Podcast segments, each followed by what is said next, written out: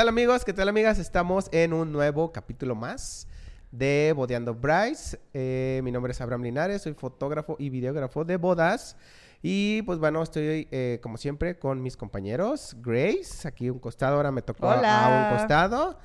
Este, y del otro lado tenemos a Pierre. Hola, hola. Eh, y bueno, tenemos hoy a una invitada. De es algo, es algo que pues normalmente no se platica, ¿no? No, no platicamos. Es muy fuerte. De, de quién quiere decir el tema. Yo creo que es algo como. Es algo que se calla, que es difícil. Ajá. Y siento que muchas veces no, sabe cómo- no sabemos cómo manejarlo, ¿no? Entonces, el Sí. tema, Grace. El tema de hoy es pérdidas previas a una boda. Exactamente. Está, está fuerte Uy. porque incluso hasta cuando yo contacté a Ale, como que hasta digo, ¿cómo? Y ya platicando más, pues fue de, claro, es una realidad y es algo que no platicas. Pues sí. O sea, ni es- platicas como, ni para, obviamente, ni para prevenir, ni checar la situación, ni nada. Pero la verdad, a mí me empezó a mover mucho el tema porque últimamente en bodas que tuve, hubieron pérdidas, ¿no? O sea, hace como 6, 7 años me tocó que falleció el papá de la novia. Dos semanas antes de la boda. Y hace poquito ¿Y me siguieron con la boda? abuelo- Sí. Sí, siguió la boda. Y Yo lo hubiera Pues cambiado. es. Es de cada quien. Es que no, está difícil. es ¿Qué demasiado tal si es.? próximo. Pero ¿qué tal si es un abuelito que no lo quería? No, no, no, No. el papá, el papá. El papá de la novia. Ahora el papá, perdón. no, pues ahí ni ¿Qué siquiera lo vas a contemplar? ¿no? Pero, bueno, por ejemplo, Ale, o sea, ¿tú cómo ves? O sea, yo siento que dos semanas es demasiado próximo, ni siquiera hay como un luto como para avanzar con algo tan... No, es que el luto no se maneja en dos semanas. O sea, hay gente que maneja un duelo un año, a veces hasta dos años. Hay hasta diferentes tipos de duelo. Y sabes que hay muchas cosas, muchos aspectos que influyen en qué vas a hacer. Claro. Y eso son de las cosas que yo quería también este, plantearles a ustedes, cómo lo han manejado. Porque ustedes tienen un papel bien importante. O sea, llega el chavo, llega la novia o el novio, no sé, dependiendo quién haya tenido la pérdida. Claro. Sí. Sí, claro. Llega el novio o la novia, ¿verdad? Que acaban de tener una pérdida importante en sus vidas y ustedes a lo mejor se van a llevar con, de repente se les van a soltar en llanto o de repente les van a querer cancelar todo por un impulso. Entonces también el papel de ustedes, ustedes son acompañantes de esa persona, ¿no? Sí, del duelo. Exacto. Por ejemplo, eh, ¿cuál es la diferencia de un luto y de un duelo? O sea, duelo es lo que due- lo que vive la persona que vivió la pérdida Sí, el duelo y viene luto de ¿qué dolor. Ok. Duelo viene de dolor. Cuando hay una pérdida, y siempre pensamos en duelo y pensamos en muerte de un familiar, ¿no? Pero a veces es, el duelo también es cambiarte de, res- de, de ciudad, el duelo también es perder un trabajo, divorciarte, el perder una gran amistad, y bueno, el duelo que siempre se maneja más. Pero tenemos duelos toda la vida, desde que somos sí. chiquitos, entre etapa y etapa que vamos Claro. creciendo, Ajá. vamos sufriendo una serie de pérdidas, o, o sea, en la adolescencia no se diga, ¿no? Entonces, pero el duelo por muerte, pues ahora sí que es el periodo de adaptación que lleva a la persona a manejar una serie de herramientas y recursos para volver a readaptarse a una vida sin ese Sin ser. eso. Ok. Ujú. Sí, y el luto es más lo que llevas. O sea, en la época, por ejemplo, de nuestros abuelitos era mucho que se ponían de negro un año, Claro. este, entraban a los templos, con, ya sabes, con su cara cubierta, un velo. Luto yo lo ubico más como algo... Como de la sociedad, que te impone la sociedad. Sí, o que les imponía, ¿no? Actualmente el luto ya no creo que se maneje tanto el estar de negro un periodo. Ajá. Ok. Pero el duelo lo llevas dentro. El duelo es un periodo que vive cada quien diferente. Cada quien lo maneja de manera diferente. O sea, se puede tardar desde meses, a años. Sí, es que sabes que hay, du- hay muchos tipos de duelo. O sea, por ejemplo, un duelo crónico es un duelo que ya necesita ayuda profesional. O sea, en el duelo crónico que pasa, la persona empieza hasta adquirir ciertas características o empieza a vestirse como la persona que falleció, empieza a consumir drogas, alcohol. Este, este proceso se le alarga mucho. Bueno, este es más bien un duelo patológico, cuando ya entramos a un rollo de consumo, ¿no? De Ok. estupefacientes. Pero, por ejemplo, un duelo crónico es aquel que se alarga demasiado y empiezas a somatizar algunas cosas. Entonces, Sí, es importante, hay una ayuda profesional. Necesitas que alguien te ayude porque de- te quedaste atorado en algún paso. Sí, que Ahora no pudiste también- sal- sacarlo, ¿no? O salir, avanzar un poquito más. No pudiste avanzar, te quedaste atorado por alguna situación. Pero, por ejemplo, también cuando le detectan cáncer a una persona muy cercana a ti, este, ahí empiezas a vivir un duelo anticipado. Qué porque duro. empiezas a trabajar la pérdida desde, que esa persona antes, está en ¿no? Porque, vida. porque te imaginas que pues va a llegar a, a fallecer en algún momento. O No, porque tienes el duelo. porque a lo mejor el diagnóstico es... Es que no te vas preparando mentalmente, tú ya sabes que esa persona va a llegar a faltar en un momento. ¿Qué es más difícil de trabajar? Esa es como Ajá. curiosidad. ¿Un duelo repentino? O sea, que sea como Sí, fue yo un también tengo esa accidente duda. O un anticipado. No, por supuesto que un duelo repentino. O sea, un infarto, un, Un accidente, accidente. automovilístico, o sea, son duelos Es que más traumático, se ¿no? prestan a que se conviertan en crónicos o en patológicos, porque, o sea, son duelos que te caen de repente la noticia. El eh, shock, ¿no? En shock, es un shock, vives un shock tremendo, ¿no? Y el duelo anticipado, como tú dices, te vas Te preparando. preparando. Este, a veces entran culpas. Lo empiezas- aceptas. A veces entran culpas en un anticipado porque empiezas a ver, oye, tiene bien el testamento mi papá. Empiezas a ver una serie de cosas muy prácticas y bueno, te sientes culpable porque sientes que ya lo estás matando. Pero ¿no? también puede haber culpabilidad también hasta en los este de repentinos, ¿no? Me imagino. O sea, de que ay hubiera hecho esto, Ah, ay no hubiera hecho Ah, lo claro, otro, sí. O ay que no hubiera hubiera- salido a tal lado. Sí, sí, aquí en el o tal vez si me hubiera levantado a esta hora no hubiera pasado de esta manera, no sé. Ajá, siempre, siempre se recrimina uno algo o la mayoría de las veces. Entonces es súper normal Sí. que en todos los duelos hay un grado de culpabilidad de algún tipo. Y la cu- culpa puede atorarnos. La culpa es algo que nos puede atorar. Y hay que ser humildes y decir, necesito que me echen la mano, necesito una terapia. No tiene nada Ok. de malo. Oye, Ale, pues- a mí me encantaría este, ponerle un poquito de pausa al capítulo para ir como a la parte inicial, ¿no? Es un novio, una novia se enteran de que sabes que mi papá, mi abuelito se murió. ¿Qué es lo primero que tú les recomiendas? Tal vez no a esa persona, pero los allegados a hacer. Porque muchas veces la gente no sabe reaccionar y puede hasta empeorar las cosas, ¿no? Viene la boda, cancela, tal, tal. O sea, a veces les tienes que dar un poquito de pausa y de calma, ¿no? O sea, bueno, yo me imagino. Sí. ¿Hay como algún consejo que tú le darías como a esa persona que ¿A está pasando por esto y a los familiares? O sea, a ambos. Pues yo pienso que comunicarse, o sea, porque es lo que de alguna manera yo pienso es importante, hablar con la familia afectada, ¿verdad? Ahí depende mucho de la estructura familiar, pero hablar con la gente afectada y decirle, muere, muere tu papá, oye mamá, te reúnes con tus hermanos y obviamente con tu pareja, ¿verdad? Oye, ¿qué vamos a hacer?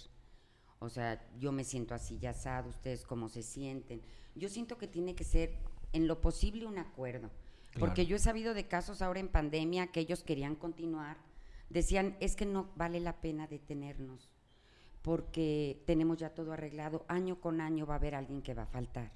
Vamos a continuar con esto aunque hagamos algo más sencillo y toda la familia se opone. Es ¿no? que eso, Sí. eso, eso pasó acá. O sea, a mí en, en uno de los casos ver, fue cuéntala. justo eso. Cuéntala. O sea, el, el que les digo que falleció el papá de la novia 15 días antes. O sea, ella lo tomó. Siento que cada uno toma diferente la muerte, ¿no? Claro. Este, y creo que si no estamos ahí, to- toco madera, este, no sabemos cómo vamos a reaccionar con una muerte tan cercana, ¿no? Un papá, una mamá. Pero, por ejemplo, ella, como que sí estuvo así, yo la verdad, shock, no sabía qué hacer, preguntar, no preguntar, porque sí fue repentino. Entonces, e- en el momento que ella dijo, Grace acaba de fallecer mi papá, vamos a estar ausente una semana yo. Entonces fue, primero lo que pensé es, no hay boda. Justo lo que decías, ¿no? Después dije, ok, les voy a dar una semana, pero una semana estamos a una semana de la boda. Entonces yo así, entonces hablando a los proveedores, como decir, espérenme, no puedo cerrar números, pasó esto con los, con el papá, chalala, y justo antes de la semana, como a los cinco días, me habla y me dice, ya platicamos, platiqué con mi mamá, platiqué con mi novio, con mis hermanos, la fiesta sigue, mi papá era el más emocionado porque me casara, y yo sé que él va a estar ahí. Y yo, Fíjate, Grace, eso que Me dices. muero, eso es- o sea. ¿Cuál fue tu última frase que dijo ella? Él va a estar ahí. O sea, las creencias que tenemos. O sea, como que nuestra parte espiritual ahí juega un papel muy importante. Exacto. O sea, creencias, valores, y no estoy hablando solo de religión, ¿eh? porque la religiosidad es solo una parte de la espiritualidad. O sea, realmente, o sea, ¿qué piensas? ¿En quién crees? ¿Cómo ves la muerte? Lo que comentabas es bien importante, Grace. ¿Cómo vives la muerte en tu familia? ¿Alguna vez hablaron de eso? Cuando tú eras chico y se murió Y creo que es un mega El tabú, hermano ¿no? de tu abuelito. no hay que hablar para no atraerlo Es que eso es ahora, antes no era tanto. tanto. Sí, pero ahora es un tabú. Ahora Sí. es un tabú y sinceramente yo pienso que debemos de revertir las cosas. Y si muere algún familiar en casa, es llevar a nuestros chiquitos de la familia, si tienes un hijo o algo, él debe desde pequeño ir Normalizar la situación Ajá, también, ¿no? ir normalizando, viendo que no somos infinitos, que todos vamos a morir. Y si te dice, oye, mami, así como se murió mi abuelito, ¿te puedes morir tú? Sí, mi amor. Sí. O sea, es algo natural, pero lo hemos dejado de ver como Sí. natural. Y acá cuando, cuando ya tomaron esa decisión que dije, wow, no sabes, o sea, el revuelo que causó con la familia. O sea, con la familia no nuclear, pues. O sea, no sabes. Hasta llamadas a mí de qué poco profesional eres, que dejaste que siguieran eso, estamos en luto. No, pues esa es una decisión totalmente Exacto. del cliente. Y yo era lo que decía, Exacto. oye, a ver, o sea, si a mí me están hablando y ni me conocen, o sea, imagínate lo que le van a decir a la A pobre novia. Es que sabes que es más pesado porque fue como una semana antes. Sí. A mí me pasó que fue como unas dos, tres semanas antes y sí logramos mover todo el Ah, evento movieron la boda. O sea, cambiamos la fecha, todos los proveedores nos pusimos de acuerdo y dijimos, ¿sabes qué? Sí, tiene que haber un cambio. Y pues en cierta forma a veces uno está en posición de como exigirlo, ¿no? De que tiene que haber un cambio, necesito que lo cambies, no hay de otra. Y lo pudimos cambiar y todo, y pues sí, a final de cuentas, de todos modos, la fecha va a estar muy próxima, o sea, nada más ahora sí depende de qué tipo, qué, en qué punto del duelo los agarras ya para y el ahí evento. fue repentino. Pero no, ya era más anticipado. O sea, estaba pero aún así se pidió un tiempo como para de- un mes de duelo para la familia entera. Mm. Que se me hizo bien, pero digo, a final de cuentas no es como que todos pasaron ese duelo inmediatamente, o sea, pues... No, a lo mejor en ese duelo apenas estaban comenzando. Es que también hay duelos retrasados. O sea, por ejemplo, las personas que se encargan de hacer los trámites cuando alguien fallece, pues normalmente es dependiendo quién haya muerto, ¿no? O sea, alguien muy cercano empieza a hacer los trámites y a veces esa persona empieza su duelo después que los demás. Sí, Por porque se Porque estar metido en- antepuso todas las necesidades antes de preocuparse por sus, el estar bien, o sentirse Claro. bien como persona. Sí, como que en ese momento bloqueó la muerte y dijo, Dijo, pues, voy a tiene que arreglar, voy a ayudar a mi mamá, o sea, a lo mejor el hermano mayor si muere el esposo, yo ayudo a mi mamá, yo, mamá, no te preocupes, yo, yo estoy yo lo del seguro de, de muerte de mi papá, yo me, yo me encargo de los papeles para el funeral y, y entonces él va a tener un desfasamiento de su duelo. Claro, porque retrasó todo. Oye, Ale, ¿y hay algún como tipo de ejercicio o algo que tú recomiendes o que algo puedas decir como para que tengan como una calma y puedan procesar este duelo? O sea, ¿o cómo identificarías los pasos? No sé si ya los dijiste o no, como hay como algunos pasos exactos de duelo. Sí, es que hay, hay diferentes autores, ¿no? Pero, por ejemplo, normalmente se maneja al inicio una negación. O sea, normalmente no Eso sé es si- normal. Que no te caiga el Sí, 20. eso, no te exacto, cae el no, 20, no, ves no. A, la pe- a, la- a los dolientes, o sea, a los familiares Y no lo cercanos, quieres creer. los ves como en shock durante el velorio, durante el funeral, no derraman una lágrima, están como en otro planeta. Les hablas, te responden, pero realmente es un periodo muy corto, pero sí se manifiesta diferente también en cada persona. Y luego entra un enojo, un enojo, un enojo contra la vida, contra la persona que te abandonó, a veces hasta contra Dios, ¿no? Dependiendo de las creencias de cada quien. Luego hasta pactas, ¿no? O sea, llega un momento en que negocias, ay Dios, y sobre todo si es un duelo anticipado, ay, si, si le permites vivir yo esto y yo lo otro y yo lo demás allá, ¿verdad? Claro. Y bueno, luego viene un periodo de tristeza muy profundo, pero estas etapas no son como, des- bueno, para acabar, después de la tristeza ya viene la aceptación. Y en la tristeza puedes caer en depresión y una depresión de que ocupes ayuda. Ayuda. Pero estas etapas no son como primero una, luego otra, luego la O sea, tercera. No. Puedes cambiar de repente de la tristeza profunda y regresar a la negación. Y de la negación te puedes ir a la negociación y de la negociación. O sea, no hay una regla cada persona lo maneja a su, A con su sus propios recursos, con sus propias Como herramientas y cada persona tiene un proceso muy diferente. Ok. Aquí no podemos decir que una decisión es buena o mala. Si Exacto. los novios tienen una pérdida de alguien cercano, este, cerca el día de su boda y deciden cancelar, mover o seguir con la boda, no es que esté bien ni mal, Claro que depende no. de la persona. Es que depende que de cada Que quien. eso yo es lo creo. importante que, que sepan, ¿no? Porque a lo mejor lo dicen, sí lo haré, no lo haré o qué pasa. O sea, ahí ya va a depender de, de ellos, ¿no? De cómo lo Claro. sientan. Y lo que comentabas, Grace, o sea, las creencias. Yo me fui ya como que de repente me desvié, pero realmente como parte de nuestra espiritualidad están nuestras creencias y está nuestra religiosidad. Entonces hay gente que dice lo que comentabas ahorita del ejemplo que diste. O sea, mi papá hubiera le hubiera gustado que esto no se cancelara. Mi papá va a estar con nosotros porque en eso crees. Mi papá va a estar ahí presente. Y ahí es cuando viene todo el otro tema que ahorita podemos tocar de homenajear al, Ajá. al fallecido, ¿no? Pero dices, mi papá va a estar ahí, yo estoy segura, y a él no le hubiera gustado que yo esto lo pospusiera. Entonces ahí entra una serie de creencias, valores. Y otra cosa importante, saben también que es, que es, híjole, se me hace vital el apego que hayas tenido con esa persona. O sea, tú se te pudo haber muerto tu papá y sufrir demasiado. Pero si ese papá era una persona ausente, que estaba, llevaba años de divorciado de Claro, tu ni mamá. a- Que es lo que yo que decía así como de, ah, pues, país. Sí, Exacto, ajá. lo que tú comentabas. De- Del si abuelo nadie lo que- quería, bueno, era de abuelo, pues, pero... Este, si es sí. nadie... eh, ah, si es un papá Pues es que que era sí, lo muy mejor con ese ausente. papá no tenías ninguna relación. haz- Con Exacto. tu papá era tu papá biológico. Ujú. pero emocionalmente estaban a kilómetros de distancia. Entonces, este, en ese caso es diferente. Dices, ay, murió. mi No le qué llega mala como onda", tan ¿no? fuerte, tal vez. Bueno, pues este, iré a oír las misas, iré a los rosarios, si es que se hace alguno. Actualmente eso se va desapareciendo. ¿verdad? Todo lo que vienen siendo los ritos funerarios va- han ido a menos, ¿no? Ajá.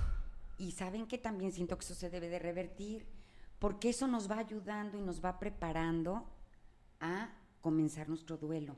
El hecho de que el dolor este, estemos acompañados por la gente que queremos, por nuestros familiares, que recibas un abrazo, que Claro. te estén acompañando en el momento de la velación, todo eso.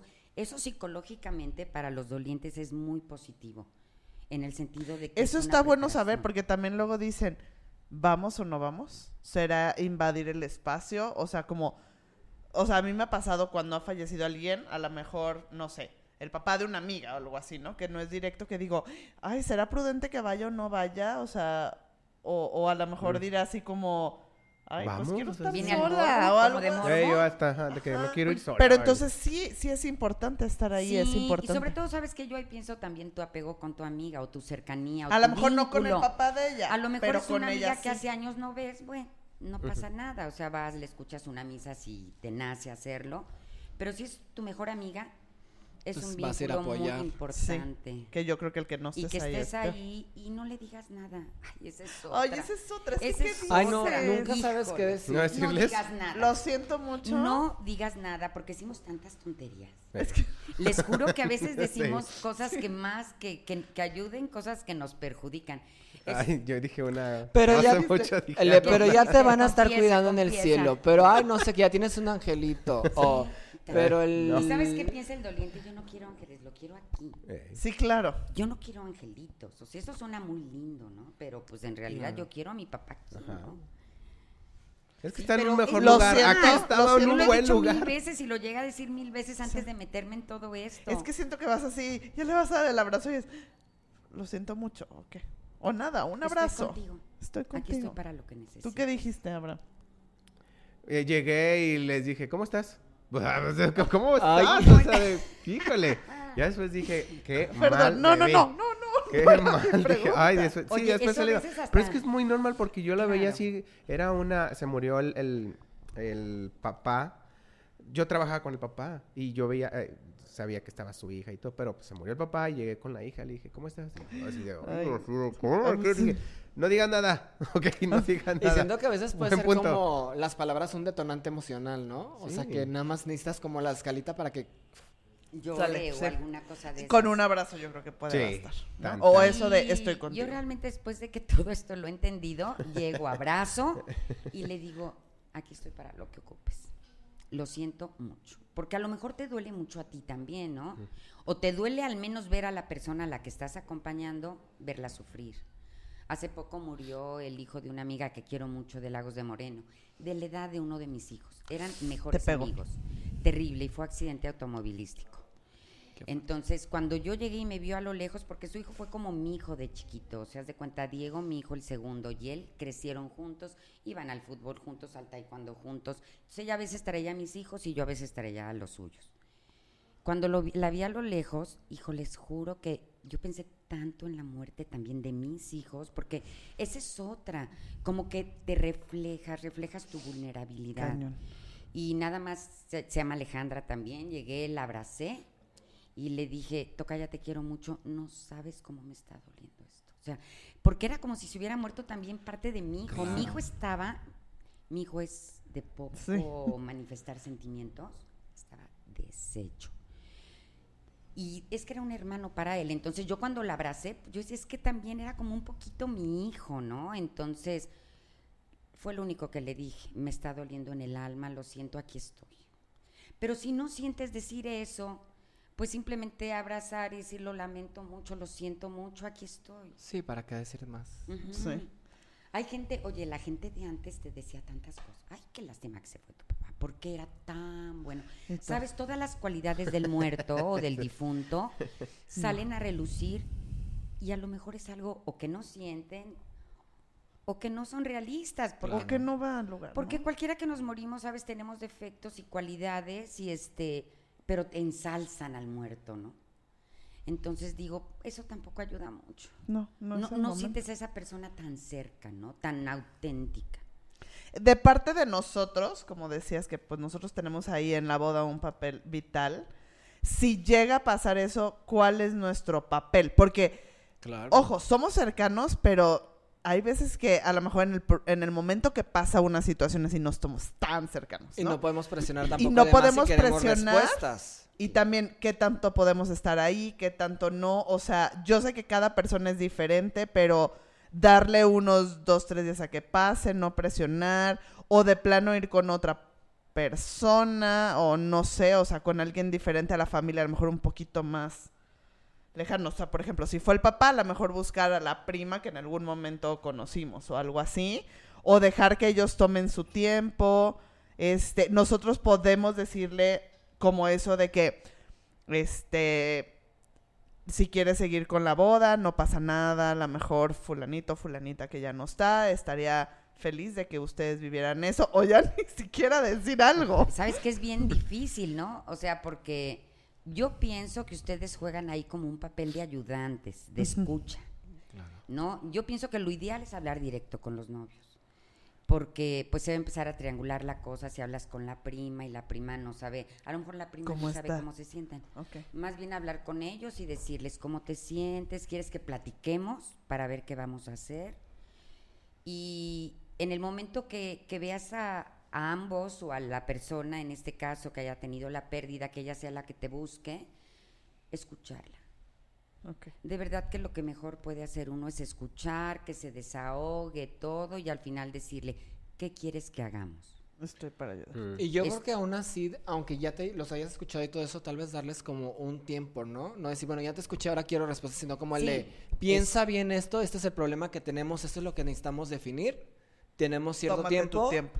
Pero ¿cuánto Tómatelo, tiempo, lo ideal entonces? sería ver si me puedes tener una respuesta Pero- mañana, pero entiendo si te vas a estar un poco más. Solamente mencionarles la prioridad del tema. Es que, por ejemplo, ¿cómo es, no cómo sé, es bueno, el eso es lo proceso? que yo opino que podría ser lo ideal, ¿no? O tú Sí, qué pero tienes que tener mucho tacto. Sí, ¿verdad? Tienes que- Tampoco ser porque es como... una cosa así, imagínate que llega Gary y me dice, "Ah, le perdí a una amiga.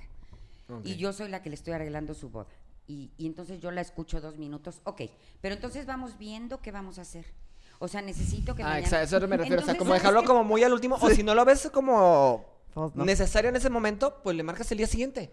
Oye, perdón, no te lo quise mencionar el día sí, ayer, pero necesito tocar este tema contigo, ¿no? sí, Siento a que sería algo así. Sí, porque si no es como decirle, realmente no me importa lo que Ajá, nada más quería escucharte para ver ese ¿Qué tema. onda con el evento, no? Claro. Entonces sí es importante que ella sienta tu empatía.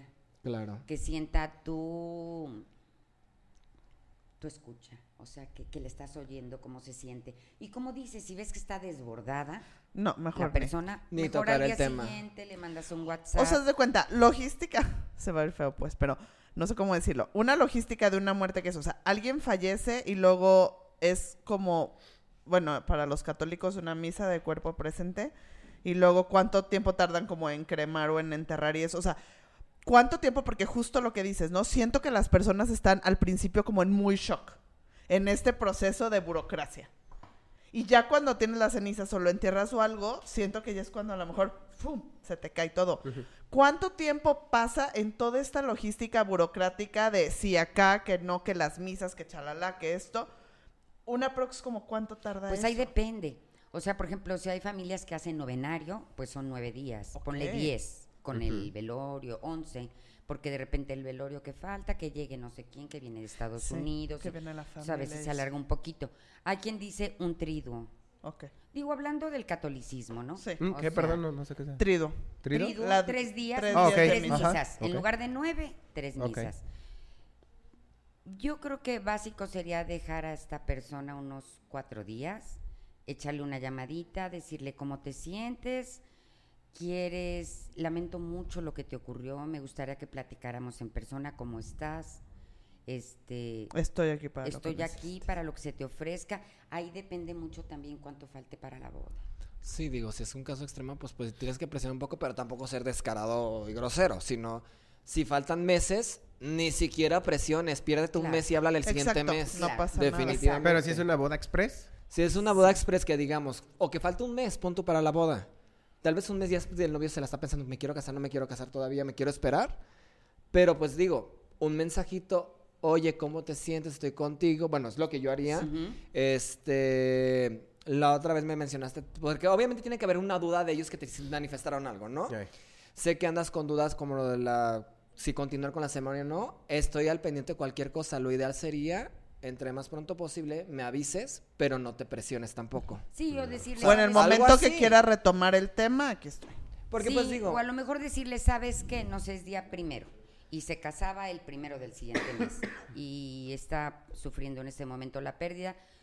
A lo mejor no sé ustedes con cuánto tiempo de anticipación deben de ver ciertas cosas como salón, todo esto.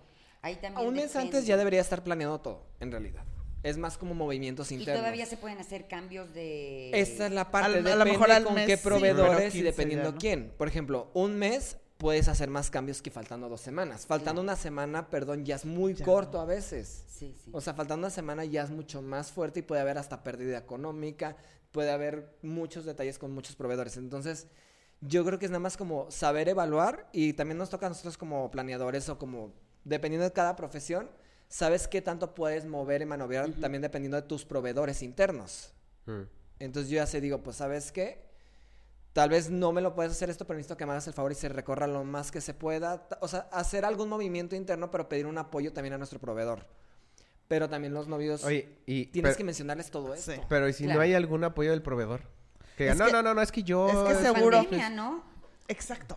O sea, ¿ay qué hacías? Todo estaba lleno. Sí, y aparte, pues no era culpa de nadie. Acá tampoco es culpa de nadie, ¿sabes? Pero, por ejemplo, me pongo a pensar, o sea, siento que la mayoría, pues, de mis proveedores yo creo que sí serían empáticos, pero hay unos que por más que quisieran ser empáticos, por ejemplo, el lugar. ¿no? O sea, lo lugar es- quitas y lo quieres, pero pues ya no hay fechas Sí, hasta de dentro hecho, año y la boda o sea. que cambié así de un mes, pues no tuvimos problema con el lugar porque era un lugar privado. Ah. Entonces ahí dije, pues, o sea, Ya mi problema era ese. El DJ me hizo el paro, el banquete también dije, pues no hay tanto problema. Oye, por ejemplo, definitivamente es un- para después ya pasar como los homenajes que decías, y si llega a pasar esto de detectan al papá, a la mamá, o incluso uno de los novios, por ejemplo, cáncer, ¿no? O una enfermedad, algo así, que sabes que puede llegar a un término fatal, pues, pero no sabemos cuándo. Ahí, como tú dices, ¿no? A lo mejor ya van llevando el duelo, pero ahí en algún momento nosotros nos toca preguntar algo así como de, oye, ¿qué va a pasar? ¿O has pensado? ¿No? ¿O dejamos que corra el tiempo para ver qué pasa? Pues a lo mejor nada más preguntarle, ¿crees que todo se pueda llevar a cabo como lo hemos planeado? O sea, por la situación que estás viviendo, dejamos todo con la fecha que está, todo no cambia nada o crees que sería conveniente adelantar? Puede ser. Ok. Sería conveniente adelantar, ahí depende qué tan cercana la persona que se enfermó sea o qué tan grave sea lo que le diagnosticaron, ¿no? O retrasar. Pero ya es decirle como sin tanto miedo, sin... sin decirle, o sea, es Adelantar. que ya sabemos Sí. que, que Aquí va a pasar, pues, pero... viva. Ajá. Ajá, Sí, entonces exacto. como, Entonces, como que no aprovecha, hay- casi casi aprovecha ahorita el tiempo, ¿no? ¿Qué Sí. queda? Sí. Si es alguien muy Sí, importante para esa tampoco persona. sin ser tan, No, tam- en excesivo. Oye, aprovecha, si ¿eh? Oye, antes de que se te muera. No, No, sí. pues no. Oye, ya sé que se te va a ir no sé quién, pero necesito que me acomode Claro. esto, por favor. Claro. Porque pues ¿O me urge que cobrar. la Pues no. Pues no, no. tan así. No, no, es que hay que tener tacto, ¿no? O Sí, exacto. Oye, dejamos la fecha como está o preferirías por la situación que estás viviendo adelantarla. ¿Lo crees prudente? ¿Tú cómo te sientes? Siempre es cómo te sientes. Ok. O sea, cómo se sienta el novio, la novia, La yo novia. creo que es importante. Pero también de ahí tiene, no tanto, bueno, sí, obviamente la novia, pues, pero la persona, por ejemplo, en ese caso, el papá, pues a lo mejor puede también tener como una forma de, de ver la muerte de otra manera y decir, claro, hagamos esto, hay que aprovechar ¿Quién el es el enfermo, tiempo. el papá? El enfermo. Supongamos que es el Ah, papá que está enfermo. Sí, a lo mejor dice el papá, no adelante. Yo lo que quiero es no perderme Y cuando no ponerse como- entre yo contigo al altar. Y no ponerse como tristes No, en no, sí, no. como Ajá. de... Es como de, Cheer pues hagamos la fiesta. Claro. todavía Bueno, está, ¿no? Y eso es cierto, pero aparte, ¿sabes qué? O sea, van a decir que estoy medio loca, pero bueno, eso es real. O sea, siempre decimos muerte y nos da miedo, ¿no? Pero realmente la muerte le da sentido a la vida y la vida le da sentido a la muerte. O sea, en el mom- y, y las asom- y durante nuestra vida tenemos muchas asomadas de la muerte y no nos damos cuenta. Sí. Tienes una enfermedad, te vas envejeciendo, vas perdiendo ciertas capacidades, vas, quizá llega el momento en que te tengas que jubilar. Todas esas, y hay miles, ¿eh? hay muchas, a lo mejor este, estoy hablando así como que las más las más impactantes, pero todas esas son asomaditas de hello, eres que- finito, ¿eh? O sea, un día te Sí. vas a ir. O sea, yo en lo personal, a mi hija le va a dar mucha risa cuando vea eso. O sea, a mí me cuesta mucho trabajo el envejecimiento. Mucho. Así como que digo, claro, es un proceso natural, sí, güey, pero cuando ves que tienes aquí Ya ya no. la arruga y de repente tienes otra. De ya Ah, no veo tanto no, y- eh, y ya no veo y se me olvidan las cosas. No, no es fácil. Pero todo eso que vamos viviendo son llamaditas de la muerte. El- el- O sea, se asoma la muerte y dice, hello, por aquí ando, ¿eh?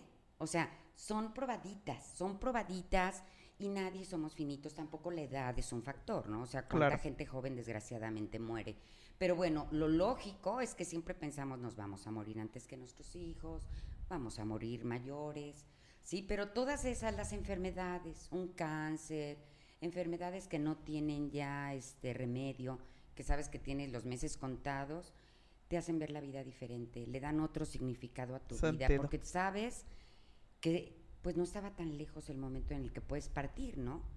Y también la muerte, pues hay que cerrarla con broche de oro, ¿no? O sea, yo digo, como viviste, vas a morir. Fuiste una persona que diste amor, que tuviste... Aquí lo relacional en la vida es bien importante.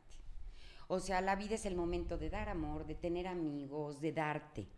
Si tú eres una persona que todo eso lo siembras en vida y lo das, no vas a morir solo. Vas a morir muy bien. O sea, el cierre va a ser broche de oro. Pero si eres una persona conflictiva, una persona que no te gusta relacionarte, que eres muy aislado, que eres una persona que siempre has buscado causarle problemas a la gente, No, pues pues solo. no esperes Solo. que vayas a morir muy bien, ¿no? sí. Entonces, yo es lo que digo, como viviste vas a morir. Entonces, volviendo a mi mindfulness, hay que vivir el aquí y el ahora y disfrutar, disfrutar cada momento, disfrutar cada abrazo, cada beso, o sea, de verdad. Entonces, bueno, ya me fui por otro lado también. No, pero está que me padre. apasiona también, ¿eh? que me apasiona también.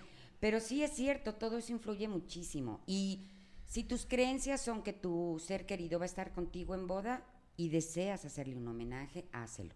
Ahí depende mucho de tu personalidad. Ok. Hay gente que dice, esas cosas son mías, no quiero compartirlas.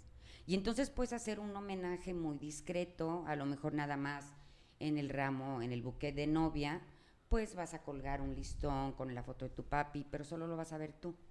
O a lo mejor te lo vas a, se lo va a poner el novio en la solapa por dentro. Son cosas que solo tú vas a saber. Ahí depende mucho de cómo eres. Eso te iba a preguntar. A mí me han pasado muchas veces, ¿no? A lo mejor no de cercano, no, no tan cercano a la boda, o sea, a lo mejor me contrataron un año y medio antes, falleció el abuelo y ya. Y yo luego he pensado, ¿qué tal si les doy de sorpresa regalarles en eso? Pero luego digo, "Uy, Eh, Pero sí, regalar- sí es- estoy es, regando. este, Regalarles algo para a- regalarles, haz de cuenta, el relicario para ponerlo ahí como, pero Yo siento que no, Entonces porque digo, es como no si traerles quieran todo de putazo otra vez. Tal vez ya lo, ya le estaban dando vuelta a la página y tal vez para ellos es como el de... O sea, no necesitaba esto ahorita. no O la sé. foto. A Es mí me da mucho miedo. O sea, depende de cada quien. Yo lo tomaría así como de, no mames que me lo estás trayendo en este día. O me lo estás recordando para que lo tenga presente cuando Ay, yo ya lo tuve que de la trabajar. personalidad, ¿te fijas? Y fíjate, yo lo vería como, ay, qué padre, está conmigo. Es que sí, Claro. ajá, es depende de cada quien. Por ejemplo, yo, en mi yo forma digo de que no lo hagas. No lo hagas, mejor En no. mi forma de pensar, la si yo lo pienso y se me sugiere, está padre. Pero si alguien me lo da de golpe, es O- como de, estás metiéndote en mi Estás duelo que no estás invadiendo mi espacio. Mi espacio, Que no sabes ni cómo voy con el Que, duelo. ajá, no sabes ni siquiera si lo he superado y me lo estás trayendo otra vez. O O me está decírselo, retrasando. decírselo a alguien muy cercano. Decirle, oye, le quiero regalar esto. Como Pero yo creo que, se le puede bien o no. sugerir, oye, te, me gustaría regalarte esto, ¿qué opinas? A no, hacer la acción de golpe. Ey. Sí, estoy Sí, Es acuerdo. diferente. Oye, ¿te, te gustaría hacer partícipe a tu abuelito, a tu abuelita o algo en Exacto, porque ya se lo está dando como opción. Bueno, esa es mi forma de pensar. Sí, claro, y muy respetable. Quizás sea lo más adecuado. Sí, yo creo que sí. Este, Después de Yo la agresividad sí. de, no. No, no, no, no lo he hecho. Oye, Gracias le quieres no dar he la hecho. sorpresa y a lo mejor la sorprendida eres tú, ¿no? De que te diga, no, Grace, o sea, ¿cómo es posible? Sí, entonces sí, sí es delicado. Acuérdate que a veces las buenas acciones nos traen muchos Sí. problemas. Muchos problemas, sí. Cierto. Ok. ¿Qué, qué otra manera se puede homenajear? De Mira, por ejemplo, hay personas que hasta les encanta aquí aventar un discurso. A lo mejor no la novia o el novio o no la persona que perdió al ser querido. A lo mejor, no sé, un ejemplo, tu ejemplo. Este muere el papá de la novia y a lo mejor la mamá le dice, oye hija, podría yo. Pero siempre tienen que estar los novios de acuerdo. Porque Sí, hay claro. novios que dicen, ay, no. Sí, Yo no también a lo mejor la mamá quiere Se y vaya ellos no. a convertir en una conmemoración de muerte de mi papá y todo el mundo se va a poner triste, ¿no? Entonces, como que yo creo que todo debe ser hablado con los novios. Los novios tienen el papel más importante de la boda. Y la verdad, yo lo viví con Fer. O sea, para mí le decía, tú eres lo más importante en la boda, tú y él. O sea, lo, como ustedes lo quieran hacer, como ustedes vayan a estar felices. Hay cosas que se hicieron que a lo mejor no me encantaban, pero yo decía, ¿quiénes tienen que pasársela bien? Ellos. De hecho, yo tengo, por ejemplo, hubo una boda que tuve durante pandemia, bueno, casi saliendo, y fue de la parte de la recepción, en una mesa se pusieron arreglos con rosas blancas, mucha vela, y se pusieron portarretratos. Ujú, Se me hizo bien, ¿Con qué? o sea, con la imagen de, De la del abuelito o así, creo O que fue el varios ¿En abuelito. todas las mesas? No, nada más en la parte, la parte de Ah. recepción y nada más Sí, era sí. una sola persona. Eso lo hace. Ah. Ah, ok. Porque hay, en todas hay- las mesas, ¿no? déjame Ahí te va, ahí voy con esta. Es otra que tengo.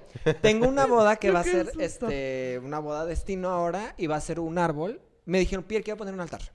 Y yo, puta, o sea, no quiero poner un Ah. altar como de muertos tampoco. Sí, sí. Pero ¿cómo lo podemos nosotros traducir a nuestra creatividad? Entonces dije, vamos a hacer un árbol de la vida.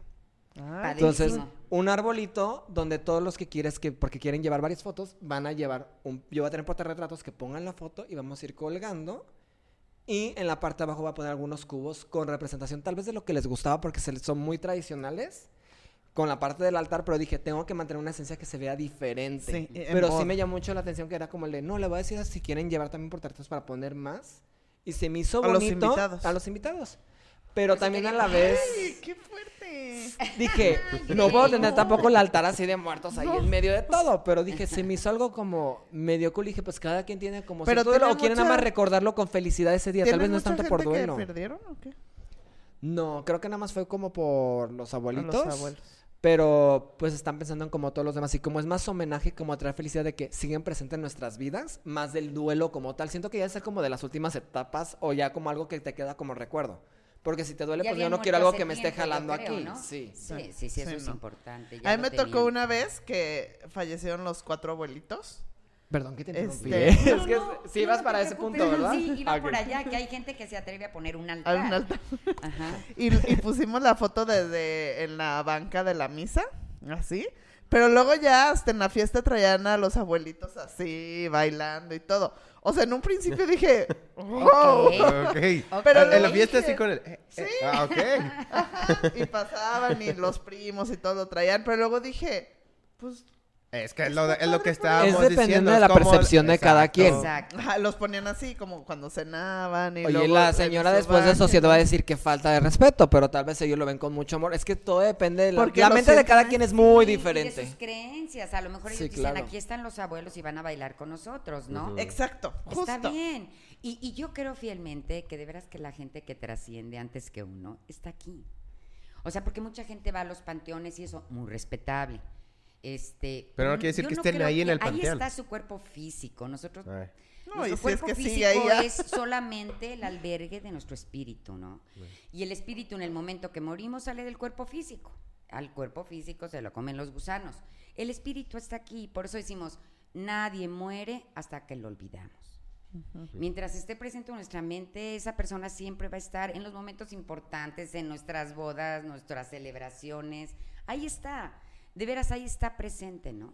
Siempre. Entonces, cualquier cosa, retratos, este, ahí depende mucho cómo lo quieras exhibir. Claro. Hay gente que hasta se atreve, y Dios se atreve porque se me hace curioso, como que a mí no se me hubiera este, ocurrido. A lo mejor de- en el menú, en el menú de la cena, a lo mejor poner este la crema que le encantaba al que murió. Si fue mi papá, a lo mejor le homenaje. encantaba la crema de espárragos. Quiero, en Y el quiero menú, recordar o algo. quiero Ah, eso está lindo. Sí. Y, o la música, ¿no? La, la canción que bailaron mis papás cuando se casaron. Bueno, o sea, quiero bailarla O la por que le recordar encantaba a mi abuelita. En la, en la que falleció el papá de la novia 15 días antes, pues ya luego fue de sí, ya todo bien, pero luego como que dije, ay, sí, no corregí el minuto a minuto y sigue estando el vals del papá. Entonces ya yo nada más le dije de, oye, nada más confirmando, entonces el orden queda así, ¿no? Y ya me dice, no. O sea, yo voy a estar ahí y quiero que mi mamá pase y vamos a bailar mi mamá y yo el vals de mi papá. Y yo, ah, ok. Su mami ocupó el Sí, lugar del papá. Está bien. Es lo más incómodo tener Sí. que tocar estos temas porque a veces se nota desde las primeras citas como cómo les afectan, ¿no? Que son temas que no quieren tocar y es como de, ah, el vals, ah, luego lo tocamos. Sí. O sea, cuando es uno luego lo tocamos o como hay un algo que entrada, ¿no? desvía la el golpe, a la Sí, a la mesa. ¿Quién te es como entregar? internamente de, oh Dios. Ajá. Y lo Oh, Dios. es que nosotros como mm, parte de nuestro servicio tienes que averiguar qué va a pasar en ese minuto, no lo puedes dejar en blanco.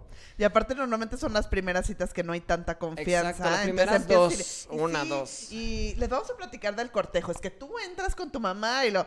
No tengo mamá. Oh, se acaba de morir. Sí. Ay, Esas no, O le- cosas ah, no, no tengo papá.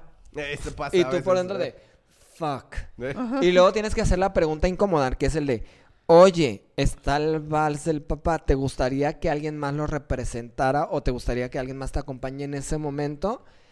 Pero es la pregunta más incómoda Sí, de todas. incómoda.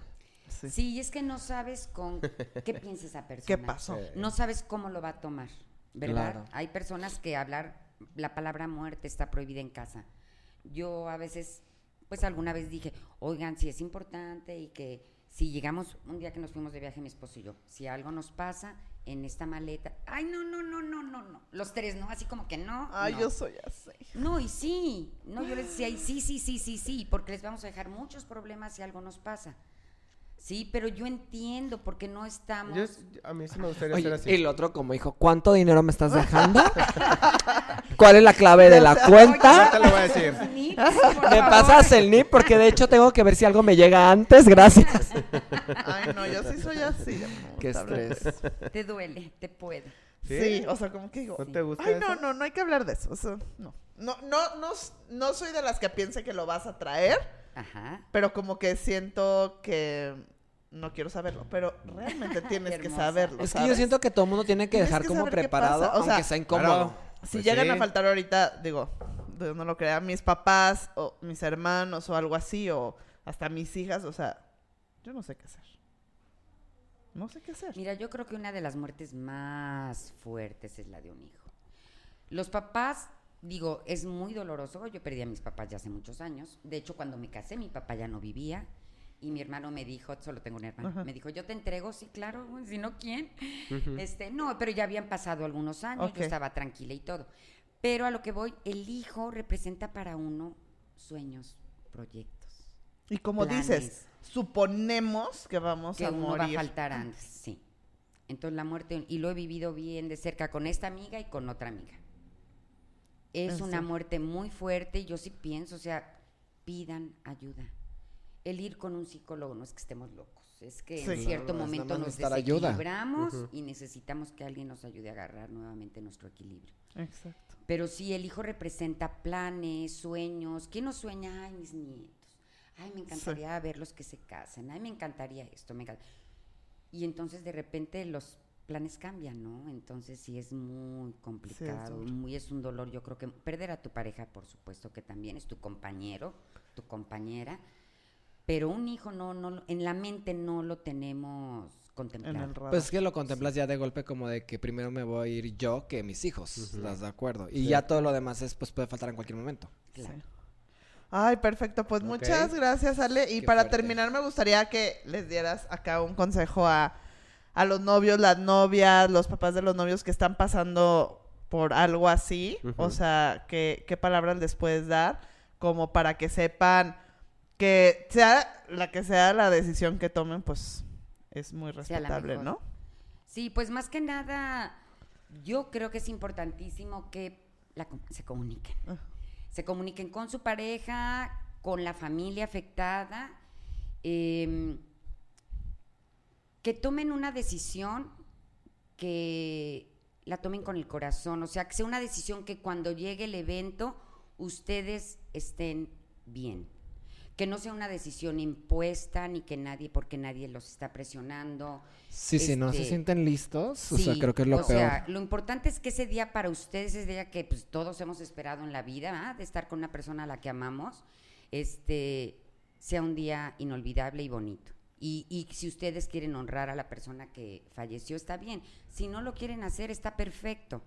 Y las creencias que tengan también son perfectas. O sea, aquí no hay una regla, este, lo que creemos, nuestros valores, todo esto es de uno y nadie tiene por qué juzgarlo. Es una decisión que los novios deben tomar junto con la familia afectada, sin que permitir que nos impongan cosas que nos van a sentir incómodos. Y tomando esa decisión, como que pensar si esa ya decidí y eso que decidí me está haciendo sentir en paz, es la decisión correcta. ¿Verdad? Y apóyense en los wedding planners. La verdad es que en el tiempo que yo me casé no existían, pero son personas que nos ayudan mucho a aligerar la carga de una organización de una boda. Y en un momento de una pérdida necesitamos mucho de ellos, necesitamos mucho de su empatía, de su escucha y, ¿por qué no?, de su amistad, o sea, de que sean compañeros para nosotros porque van a estar acompañándonos un rato difícil. Eso sería. Muchas gracias. muy bien. Oye, Ale, ¿y consultas? Ajá. ¿Te podrían...? Eso iba a decir, pero pues no sé, era de... Sí. Pues como consultas no doy, realmente estoy como voluntaria en el Centro San Camilo, damos acompañamiento en una casa hogar que está allá por federalismo, Ok. en la casa hogar el padre Luis Tesa y y cómo se llama y consultas como tal, no soy psicóloga, pero bueno, en cualquier momento que yo pueda apoyar a alguien, la verdad es que sí me gusta estar presente. Este, puedo dejarte mi teléfono y cualquier situación especial con mucho gusto. Ok, muchas gracias. gusto. Muy bien, sí. perfecto. Pues si quieren su contacto o algo, mándenos un mensajito, ya lo pasamos están pasando aquí con así. Ale y ya para ver de qué forma la podemos contactar. Gracias por la invitación. Sí. No, gracias a ti por venir. Sí. No, muchas gracias por, por ayudarnos, por instruirnos en esto que como dijimos en un principio, es algo que pasa. Eh, y hay veces que pues no sabemos y es bueno pues asesorarnos de alguien profesional como tú y saber guiarnos, pues porque a todos nos puede pasar, incluso hasta ustedes como fotógrafos y demás, en algún momento puede llegar a, A un pasar. proveedor, no a nosotros, a todos. Todos. Entonces, pues mil gracias por haber venido. No, pues al Gracias, contrario. Ale. y gracias la a ustedes por habernos visto en un capítulo Ajá. más. Y pues bueno, nos vamos a estar viendo en otro capítulo próximamente. Nos Hasta vemos. luego, bye. Bye. Bye.